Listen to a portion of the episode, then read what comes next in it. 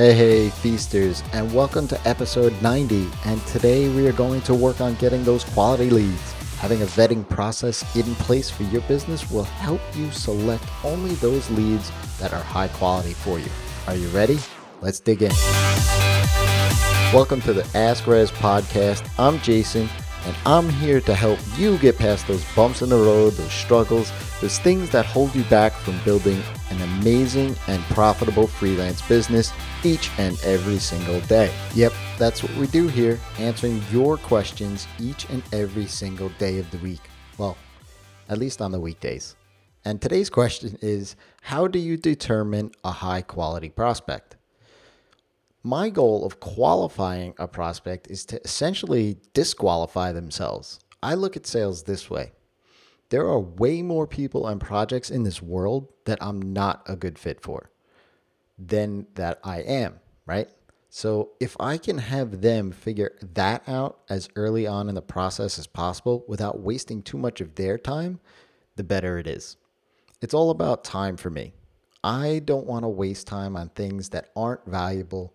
And so I feel that most other business owners don't want to do that either. Who wants to sit on a sales call for 30 minutes or an hour even and go through all of these questions and then have a few emails going back and forth and then write up a proposal only to have a few more phone calls and the project never happen? Nobody wants that. Nobody has time for that. Not the prospect, not me. So, through education about the types of businesses that I work with is really critical. And that education comes by way of writing, comes by way of vendor referrals, my own website, podcasts, testimonials, as well as social media. Before someone reaches out to you to potentially work with them, they've already made 70% of that buying decision. That's what all of the education and being visible is about. After they reach out, that's where the more specifics about the project come into play. Things like the budget, timeline, goals, what sorts of business they are, what do they sell, all these kind of other factors that can determine whether or not that you're a fit for their project. For me, I point every single prospect that comes to me to a project brief.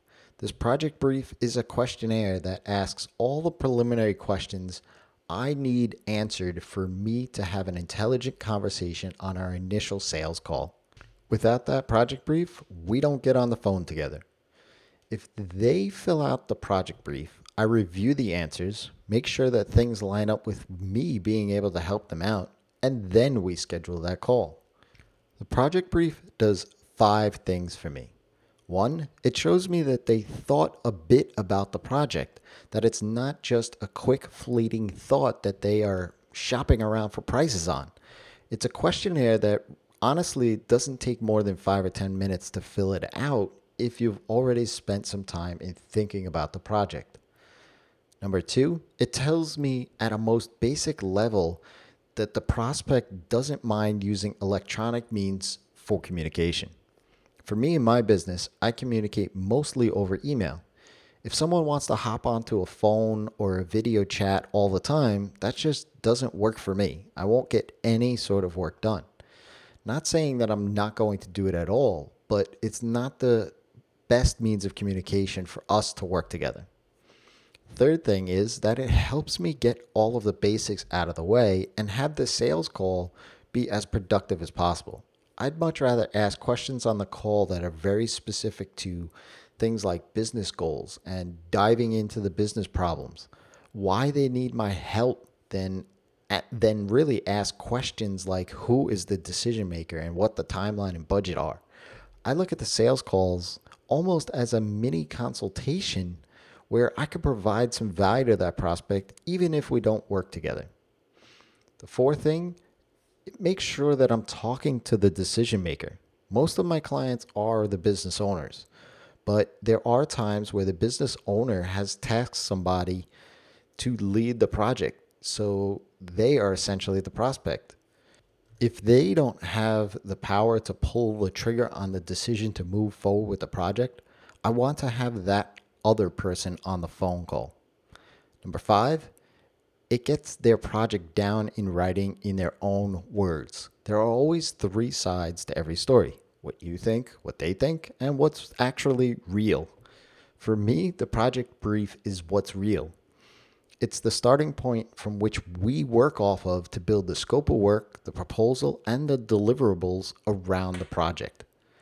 I dive real deep into my project brief strategy and process, as well as the implementation and automation of it inside of a feast, the roadmap and community for freelancers looking to specialize and build recurring revenue. You could go to rezzz.com slash feast for all those details. I certainly didn't start off my business with all the content out there and the project brief. They obviously came a bit later in my freelance career. But by specializing, learning who I serve, understanding the common questions leads would ask me, the aspects of what my business can provide for successful projects, and understanding the problems I help people solve, the educational content and the project brief has been the point of entry for my services for a long time. Not just to help me determine the quality of a prospect, but also help the prospect in the quality of me for them. If you have a question, ask Rezzz. That's me by leaving me a tweet, an email, or go ahead and in iTunes leave me a five star review with your question, and I'll be happy to answer it for you. Until next time, it's your time to live in the feast.